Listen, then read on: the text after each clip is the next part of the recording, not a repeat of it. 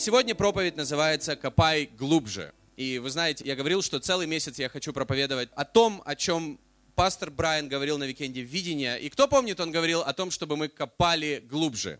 Кто об этом уже задумался, кто начал? Окей, я не знаю, о чем вы думаете. Я думаю, что можно смотреть в разных контекстах, но я бы хотел сегодня проповедовать о мудрости. И не потому, что я чувствую больше мудрости в своей жизни, чем у кого-то, или больше, чем раньше. На самом деле я как будто еще больше осознаю, что мне нужна мудрость. И я верю каждому из нас. Итак, копай глубже. Вы знаете, или вы видели в Евангелиях, если вы читали Евангелие, что Иисуса Христа постоянно окружали люди, множество людей, и они знали, где Он находился, даже не используя социальные сети, даже не используя никакой рекламы, люди знали, где Он был.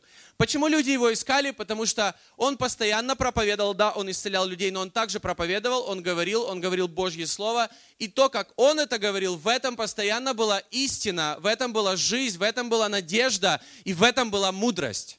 Поэтому люди искали Иисуса и собирались там, где Он был. Я верю, это одна из причин, почему мы собираемся вместе каждое воскресенье, потому что мы хотим слышать слова, которые несут жизнь. И это не, про, это не от одного человека. Мы читаем Библию, мы читаем Божье Слово. Слава Богу, за год у нас проповедуют разные люди, но мы всегда проповедуем об одном, о том, в ком есть жизнь. Аминь.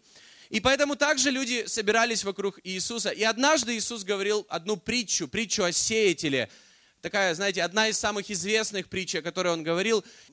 Мы знаем, о чем там идет речь. Я просто вкратце скажу. Бог говорит о том, что Он сеет свое слово, как будто как семя, Он говорит свое слово, и оно, его все слышат, его многие знают. И знаете, думая сейчас о том мире и времени, где мы сейчас живем, что сейчас нет недостатка информации – Божье Слово мы можем слушать, мы можем читать в своих мобильных телефонах. Нам приходит пуш-уведомление или напоминание о том, чтобы мы не забыли почитать Библию. То есть Божье Слово есть везде. Но в этой истории, две тысячи лет назад, около того, Иисус говорит притчу о сеятеле, и Он говорит, что проблема не в том, что есть недостаток информации, или люди не слышат Божье Слово, но в том, что иногда это Божье Слово не попадает глубоко в сердце, и тогда оно не приносит плод. То есть оно слышится, оно есть, есть эта информация, есть Библия, это бестселлер, это best книга в мире уже на протяжении многих лет и веков, которая покупается и издается снова, и люди ее покупают с таким ожиданием. Это Божье Слово, то есть она есть, она есть в электронном варианте, в разных версиях, переводах и так далее. Но почему оно может не работать? Потому что оно может не попадать глубоко в сердце, и тогда оно не будет приносить плод. И это Иисус говорил, что это одна из причин, почему это может быть. И мы прочитаем один стих, это когда он объяснял уже своим ученикам, почему, как это работает или как это не работает. Луки 8 глава 13 стих.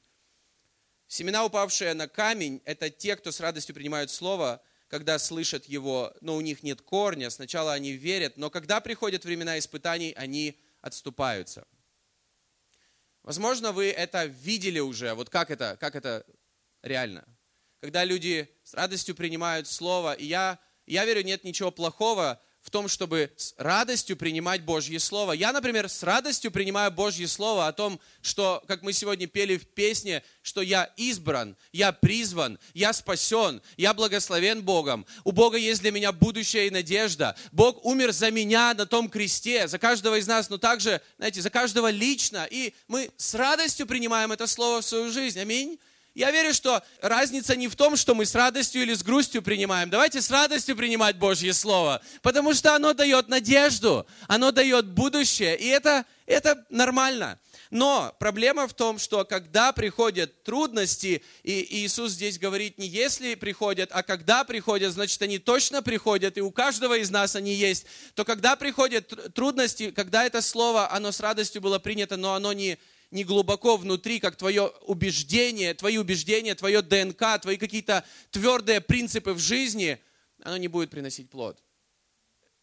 Я хочу, я молюсь о том, чтобы мы, как церковь, мы были тверды в том, во что мы верим. Мы были тверды в том, что мы провозглашаем. Чтобы мы не только радовались или где-то эмоционально чувствовали подъем в воскресенье, но чтобы мы даже, когда в понедельник будет какая-то трудность, ты все равно внутри знаешь, на чем ты стоишь, ты знаешь, кто ты. И это и отличает нас, как верующих людей. И я хотел бы сегодня подумать о том, и задаться вопросом, а что такое мудрость и где ее взять? Ведь в Слове Божьем есть как истина, надежда, исцеление, но также мудрость. И, друзья, каждому из нас нужна мудрость. Нам реально нужна мудрость. Я хочу, чтобы каждый сам себе задал вопрос, что такое мудрость и где ее взять. Потому что она всем нам очень нужна. И когда она пускает корни в нашем сердце, она приносит невероятные плоды. Притчи, 4 глава, 5-9 стихи, написано следующее. «Приобретай мудрость, приобретай разум, не забывай этого и не уклоняйся от слов уст моих. Не оставляй ее, и она будет охранять тебя. Люби ее, и она будет оберегать тебя. Главное – мудрость. Приобретай мудрость, и всем имением твоим приобретай разум, высоко цени ее, и она возвысит тебя, и она прославит тебя, если ты прилепишься к ней, возложит на голову твою прекрасный венец, доставит тебе великолепный венец. Итак, что такое мудрость? Где ее взять? И если, если она где-то зарыта, то где ее нужно откапывать? Готовы вы сегодня покопать чуть-чуть глубже, чтобы... Кому нужна мудрость сегодня? Мне нужна мудрость каждый Божий день. Да, у меня есть какие-то знания, у меня есть какой-то опыт, у меня есть какие-то принципы в жизни, но мудрость нужна каждый день, чтобы понимать, что делать. И когда я думаю о чем-то, когда я пытаюсь ответить на вопрос, чем является что-то, мне легче сначала подумать о том, чем оно не является. И я хотел бы сказать несколько вещей очень быстро, чем не является мудрость. И я верю, мы с этим будем согласны. Если вы согласны, поддерживайте. Я верю, что чем не является мудрость? Мудрость не является просто знаниями. Просто знаниями о чем-либо. Сейчас мы живем во время, когда просто избыток знаний обо всем. Люди за последние 50 лет, их знания, мне кажется, увеличились в десятки раз. Мы знаем гораздо больше о психологии и о том, как э, происходит там все внутри нас во время взаимоотношений, но тем не менее взаимоотношения между людьми не улучшились, и все равно есть вызовы, проблемы в семьях. Наши технологии, они развиваются просто невероятно, то, как мы производим питание и так далее, но все равно есть много людей, которые страдают, нуждаются, и у них нет хлеба. То есть наши знания или технологии и так далее, они не меняют жизнь, мудрость меняет жизнь. Поэтому если у нас есть хотя бы чуть-чуть мудрости, это будет влиять очень сильно на нашу жизнь. Чем не является мудрость IQ? Я верю, мудрость не является IQ. Я не буду об этом много говорить, но я просто хочу сказать, что есть невероятно умные люди, которые разбираются в каких-то сферах просто вау, но они не могут привести свою жизнь в порядок. Нужна мудрость. Они не являются какой-то формулой. И это было бы так просто и хорошо, если бы Библия, вот эта большая Библия, она просто, знаете, на каждую ситуацию давала нам просто раз, два, три шага, что нам нужно делать, и все. И мы говорим иногда такую фразу, что Библия – это инструкция к жизни. Но я хочу сказать, это классная фраза, но это не на самом деле так. Это не инструкция к жизни, потому что в жизни столько разных ситуаций. Нам нужны принципы, нам нужна мудрость, как нам поступать в каждой из этих ситуаций. Она не дает одну формулу, как тебе жить. Это не по поводу формулы. Отношения с Богом – это не о формуле. Например, около 10 лет назад, по-моему, Боже, как время летит. Вышел, вышла книга, и также был фильм такой, который назывался «Секрет». Кто помнит? О нем много говорили на протяжении года или двух. Кто помнит? Кто смотрел? Она о вот этой чудной, скрытой от всех формуле. Там, если ты чего-то очень хочешь, то это потом будет происходить. Как-то так. Но вот у меня вопрос. А тогда об этом очень многие говорили. Сейчас об этом вы вообще ничего не слышите. Все уже успокоились. Знаете почему? Эта формула не работает. Она реально не работает, потому что если бы работала, она бы была еще более популярная, это книга или фильм. Оно не популярное, и оно не работает, потому что жизнь не состоит из одной формулы и одного уравнения. Жизнь намного сложнее, и она зависит от многих вещей. Чем же является мудрость? Первое – это осознание Бога. Я хочу прочитать притчи 9.10. 9 глава, 10 стих. Начало мудрости, страх Господень и познание святого разум. Я еще раз хочу сказать, чем является мудрость? Это осознание Бога, в первую очередь. Но вы скажете, и вы будете правы, что некоторые атеисты мудрее по жизни, чем верующие люди, которые как бы знают Бога. Но я скажу, о чем я верю, здесь говорится также. Начало мудрости – страх Господень. То есть, начало мудрости – это осознать, что ты не являешься Богом своего мирка. И не все зависит от тебя, что есть кто-то, кто важнее. И тебе нужно узнавать его и как оно у него работает. Ты не пуп земли. Вселенная не крутится вокруг тебя. Я верю, это начало мудрости. Желание учиться. Мудрыми являются те, кто не перестают учиться. Я имею в виду не просто в университете или какая-то, знаете, академическая учеба, но я имею в виду люди, которые желают двигаться дальше, желают принимать что-то новое, учиться чему-то новому. И я очень рад, что у нас пошли в этом году снова целый набор в интернатуру, и это взрослые, зрелые люди, которые не бездельничают в своей жизни, они занимают, они работают, они занимаются бизнесами. Тем не менее, они пошли в интернатуру для того, чтобы позволить Богу что-то новое сделать в их жизни. Я верю, это год, который что-то изменит или, возможно, изменит всю вашу жизнь. Я верю в это, потому что мудрость там, где люди хотят учиться. Притчи 1 глава 20-21 стихи. «Премудрость возглашает на улице, на площадях возвышает голос свой, на главных местах собраний проповедует. При входах в городские ворота говорит речь свою». О чем здесь говорится? В современном переводе говорится, что она возглашает на рыночных площадях мудрость. Почему? Почему так говорится? То есть, другими словами, она она доступна каждому. Мудрость, она такая, что она не зарыта где-то слишком далеко, чтобы один человек ее услышал, но чтобы все ее могли слышать и чтобы все ее могли игнорировать. Другими словами, мудрость, она такая, что тебе нужно на рыночных площадях, тебе как будто нужно, она доступна для всех, но она автоматически не приходит, и тебе нужно захотеть ее взять, пойти и взять, принимать ее в свою жизнь. Аминь. Нам нужно ее принимать, она автоматически не приходит. Поэтому каждый человек примерно проходит через разные этапы своей жизни, но одни учатся на каких-то ошибках или сезонах, а другие нет. В этом разница. И также, я верю, мудрость это, это большая перспектива. Когда ты понимаешь, что есть что-то большее, что мир, он не заключен в том, что ты сейчас видишь свое лобовое стекло и, и все. Но есть что-то большее. И знаете, как в компьютерных играх, ты едешь в гонках, и, и ты смотришь на все через лобовое стекло, и там есть такой режим переключения, когда ты смотришь сверху.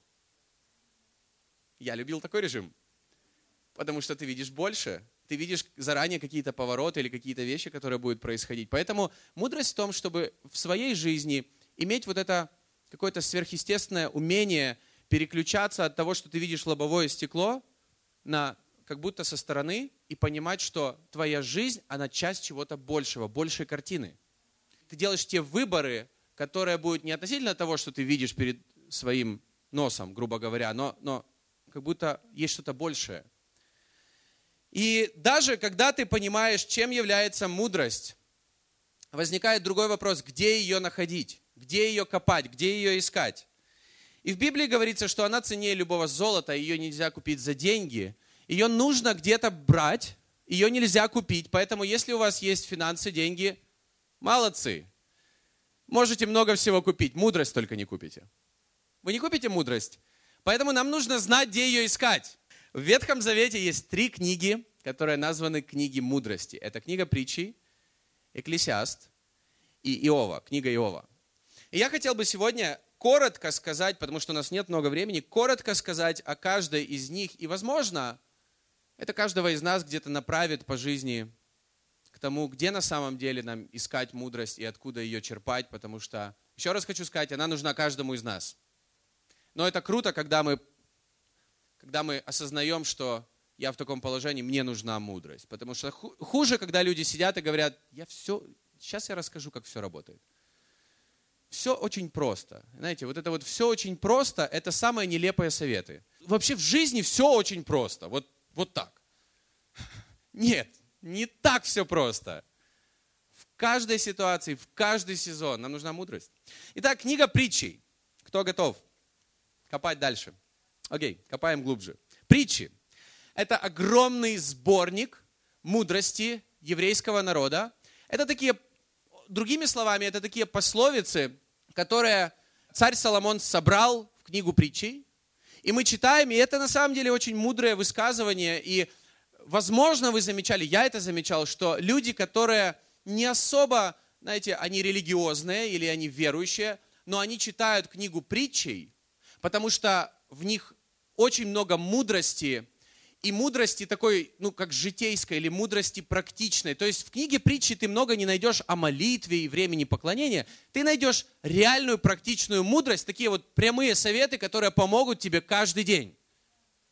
Как читать книгу притчи? Это тоже очень важно знать, потому что я слышал очень крутой совет. Если ты читаешь книгу притчи больше пяти минут, ты зря начинаешь тратить свое время. Книгу притчи советуют читать один стих и думать над ним целый день один стих, размышляя над ним целый день. И на самом деле вы возьмете, откроете главу, откройте десятую главу, не знаю, прочитайте 10 стихов, и вы поймете, что вы ничего не поняли. Вам нужно открыть один стих и подумать над ним, поразмышлять над ним. Кто слышал об этом?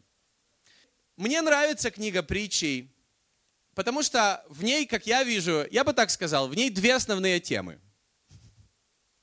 Две основные темы, главное, в книге притчи, это о мудрости и о глупости.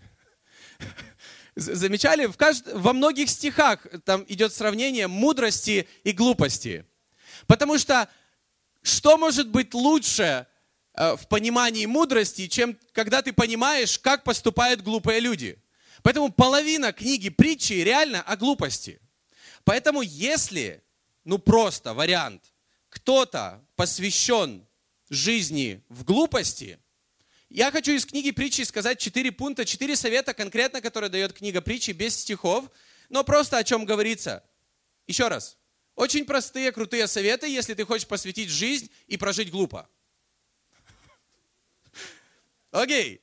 Выбирайте путь полегче, не напрягайся. Второе, никогда не слушай советы. Третье, заводи глупых друзей. И четвертое, всегда отстаивай свое мнение. Книга притчи реально об этом говорит. Классический пример мудрости из книги притчи, это, допустим, притчи 10 глава, 4 стих. Короткий стих. Смотрите, что говорится. Ленивые руки ввергают в бедность, а усердные руки приносят богатство. Аминь? Ну так нехотя все. Ленивые руки ввергают в бедность, а усердные руки приносят богатство. То есть она дает ясные, практичные советы. И знаете, это такая очень очень правильная теория, которую нужно каким-то образом помещать в свою жизнь. Аминь? И мы верим в это, мы не оспариваем это, и даже люди неверующие, они читают это, и если бы они знали слово «аминь», они бы, наверное, говорили «аминь», а может и говорят. Но я хочу обратить также внимание на вторую книгу, которую я уже назвал сегодня, это книга Экклесиаста, потому что это также книга о мудрости, но она настолько отличается от первой – она настолько отличается от книги притчей, в ней много мудрости. Но чем она отличается, я примерно попытаюсь сказать. Представьте, вот кто-то на наше собрание пришел и просто сел там рядом с нами и начинает тебе говорить, ну, рядом с тобой, да, может быть, до собрания или после собрания, и, и начинает вот просто говорить с того, что я ненавижу свою жизнь. Я ненавижу все, чего я достиг, своим упорным трудом. Я накопил много на этой земле, я заработал, но проблема в том, что это заберет кто-то другой после меня. И я даже не знаю, он достоин этого или нет, и я даже не знаю, кому об этом судить. Поэтому я очень сильно обломался во всем, что я делал в жизни, и я многого достигал, но я опустил руки, и все это суета. Примерно так. Примерно такой настрой книги Экклесиаст. Кто читал? Ну, правда ведь? И что бы мы сделали первое, если бы мы оказались рядом с таким человеком, возможно, мы бы попытались его ободрить, чтобы он поменял просто отношение к жизни.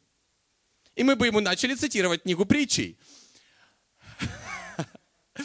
Но мне нравится то, что Бог берет книгу Экклесиаст и помещает ее в Библию, а не просто убирает ее куда-то. Он не закрывает рот этому экклесиасту. Экклесиаст обозначает проповедник – он помещает и делает эту книгу частью Библии. И мы читаем ее. такое чувство, что иногда, если мы не понимаем всего контекста или всей картины, такое чувство иногда, что ты встречаешь стихи в Библии, которые противоречат друг другу. И люди об этом говорят. Оно не противоречит друг другу. Может быть, мы чего-то не понимаем. Я попытаюсь объяснить. Привести такой пример. Окей? Пример, который, знаете, вот люди могут не задавать. Хорошо. Например, если в книге притчей 10 глава, 16 стих говорится, труды праведного к жизни, успех нечестивого к греху. Согласны? Книга притчи в целом, она такая, знаете, она вот формула ее это мудрость плюс дисциплина равно успех. Ну, в целом, да? Он говорит, труды праведного к жизни, успех нечестивого к греху. Но книга Экклесиа, знаете, она как будто берет эту концепцию и разбивает ее в дребезги. Например, стих Экклесиаста, 8 глава, 14 стих. Здесь говорится следующее. Если такая суета на земле, праведников постигает то, чего заслуживали бы дела нечестивых, а с нечестивыми бывает то, чего заслуживали бы дела праведников. Я сказал на это, и это суета. Как вам? И кто-то сейчас думает, о чем ты проповедуешь сегодня? Ты, наверное, устал. Но давайте копать глубже, давайте идти дальше. Аминь. Итак, Экклесиаст, он не просто говорит хороший отчет о том, что делает Бог. Книга Экклесиаста, она, она показывает реальность и жестокость того мира, в котором мы живем. Она показывает то, что творится под солнцем, но не на небесах. Она говорит про то, что творится под солнцем, и она говорит о реальной, о реальной картине. Например, если бы вы задались вопросом, как прожить до 100 лет, то человек, который в этом что-то понимает, или которому уже, по крайней мере, 98-99, возможно, бы вам посоветовал, кушайте здоровую пищу, следите за своим здоровьем. Может быть, кто-то сказал, не живите в Москве. И как бы это все правильно, но это не дает стопроцентную гарантию, что ты доживешь до 100 лет. Правда ведь? Ну, правда ведь? То есть лучше эти вещи делать. И это то, что говорит книга притчей. Все, что говорится в книге притчи, это мудрость. Нам нужно принимать это как крутые советы и лучше держаться этих советов. Но они не дают стопроцентной гарантии. Другой пример – финансы. Если вы спросите, как мне улучшить свои финансы, я посоветую то же самое, что я когда-то принял в свою жизнь. Это почитай Бога первым делом, веди бюджет и будь дисциплинированным в этом. Классные советы, правда ведь? Если это делать. Но даже если ты будешь эти, эти вещи делать, это не дает стопроцентной гарантии, что у тебя не будет проблем с финансами. Вот что говорит Экклесиаст. Я такую суету, говорит, видел под солнцем. Одни отдают Богу, они такие щедрые, они ведут бюджет, они все. Но происходит вообще не, по, не понять что. На этой неделе я преподавал в Киеве э, со вторника по пятницу в лидерском колледже Хилсон, Киев. Я летел в субботу вчера утром домой и хотел прилететь пораньше, поэтому решил лететь первым рейсом. Полеты сейчас не прямые, а через Минск, кто, может быть, летал, то есть Киев, Минск, Москва. И я летел первым рейсом, соответственно, мне нужно было встать пораньше, прийти туда. И пересадка была в Минске. И из-за плохой погоды рейс вылетел чуть-чуть позже. Соответственно, мы все, весь самолет не успели на эту пересадку. И нам пришлось всем ждать 6 часов в Минске. И прилетели мы вчера вечером аж. Где-то без 15.09, спасибо большое Виктору Трушову, который еще подвез меня, я приехал домой и увидел свою дочь. Но я хочу просто сказать, опять-таки пример. Те, кто летают чаще, вы знаете, что в аэропорт нужно приезжать заранее. Правда ведь? заранее не опаздывать. Я принял решение, что независимо от того, международный полет или внутренний полет, я буду приезжать за два часа, учитывая, что могут быть очереди, а тебе нужно пройти там еще все эти контроли и все эти процедуры, которые нужно пройти. Правда ведь? Я приехал туда также заранее. Мой вылет был в 9, соответственно, я приехал в аэропорт в 7, соответственно, я выехал из дома в 6, это было в другом конце, и встал я в 5, чтобы собирать сумку. То есть я, я сделал все как надо. Но это не дало мне гарантии, что я буду вовремя в Москве. То есть жизнь, она немного сложнее, чем сказать просто делай это. И иногда нам не нравятся эти мудрые советы, когда говорят просто делай это. И не понимают, как будто, знаешь, не понимают нас, не выслушивают нас, потому что есть какие-то другие обстоятельства в жизни, которые, от которых мы не зависим. Но мне нравится, как заканчивается 12 глава этой книги, книги Экклесиаст, потому что она, она как будто, знаете, заканчивается на чем-то позитивной ноте. Экклесиаст говорит, 12 глава, 13-14 стихи. «Выслушаем сущность всего. Бойся Бога и заповеди Его соблюдай, потому что в этом все для человека, ибо всякое дело Бог при- приведет на суд, и все тайное, хорошо ли оно или худо. То есть Экклесиаст в конце, пытаясь найти мудрость в этой жизни и говоря много-много разных вещей о том, что реально происходит в этом мире, э, пытаясь найти этот ответ, он, он приходит к выводу, что лучше для каждого человека все равно доверять Богу. Аминь. И хотя это на 100% не гарантирует тебе успех, и на 100% не гарантирует тебе счастье, но лучше, лучше доверять Богу. И лучше слушаться Его путей. Аминь. И слушаться Его советов. И вы думаете сейчас, как это все связать теперь в одно? Что же надо делать? И может быть это необычная сегодня проповедь, но это проповедь о мудрости. Я пытаюсь об этом говорить, я пытаюсь сам об этом рассуждать. Но есть еще одна книга, книга Иова, которая также считается книгой мудрости. И это большая книга, больше, чем те две предыдущие. И Поэтому, конечно же, я не буду, знаете, там сейчас читать, зачитывать стихи какие-то. Я вкратце скажу, о чем книга Иова. Иов в первой главе, это был такой человек, и это, знаете, такой классический пример благословения жизни праведника. Это вот просто классика из притчи в первой главе. У Иова лучшая, самая красивая жена. Ну, это я так себе додумываю. Ну, в целом-то он был праведник, значит, так и должно было быть. У него были замечательные дети, у него было очень много имущества, и помимо этого всего он боится Бога, он, он молится Богу, он поклоняется Богу. У него есть, знаете, вот это смирение перед Богом, он знает, кому это все принадлежит и так далее. Мы видим такого человека в этой книге в самом начале. То есть вот книга притчи, все, что говорится в книге притчи, можно было бы применить к Иову. И потом приходит дальше испытание, когда Бог позволяет дьяволу забрать все из его жизни. Он теряет все, он теряет детей, он теряет имущество, он теряет свое здоровье, он не теряет свою жену, потому что есть что-то большее в последней главе. И также он не теряет свою жизнь. Но жизнь-то его оказывается просто разбитой полностью.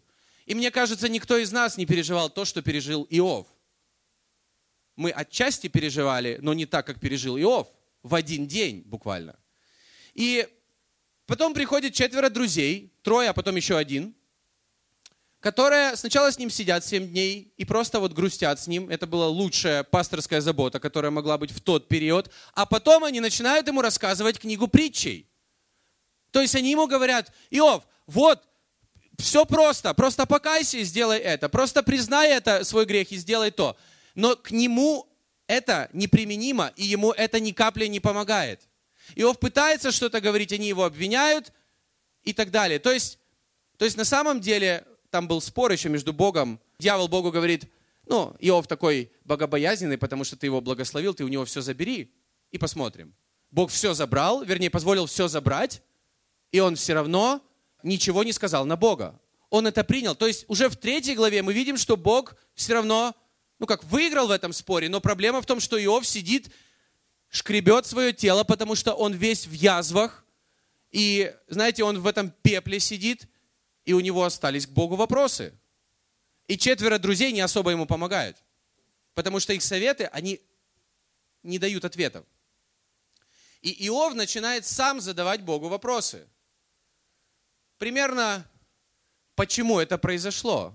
Хотя бы понять, почему это произошло. И потом, в конце этой книги, приходит Бог в таком громе, и он начинает напоминать Иову о том, кем он является, о, он, Бог, кем он является, что он создал всю Вселенную, что он создал все планеты, что он создал все существа, что он создал всех людей, и что он заботится о каждом индивидуально, лично, и он заботится о каждой птичке, чтобы она была накормлена.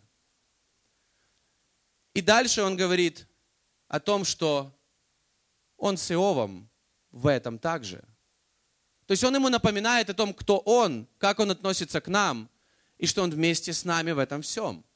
И Иов, интересно, что он задавал Богу вопросы, Бог вышел и начал отвечать, но Бог не дает ни одного ответа на все вопросы, которые были у Иова. Иногда бывало у вас такое, вы Богу задаете вопрос и получаете совершенно другой ответ. Это было с Иовом.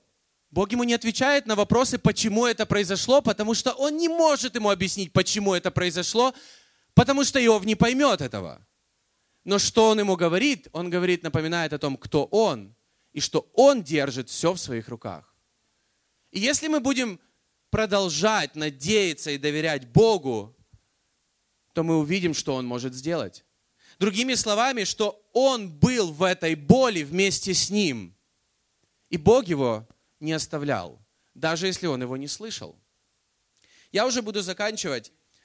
Цитата Клайва Стейплза Льюиса, автора серии книг «Хроники Нарнии». Он сказал, большинство наших важных вопросов остаются без ответа.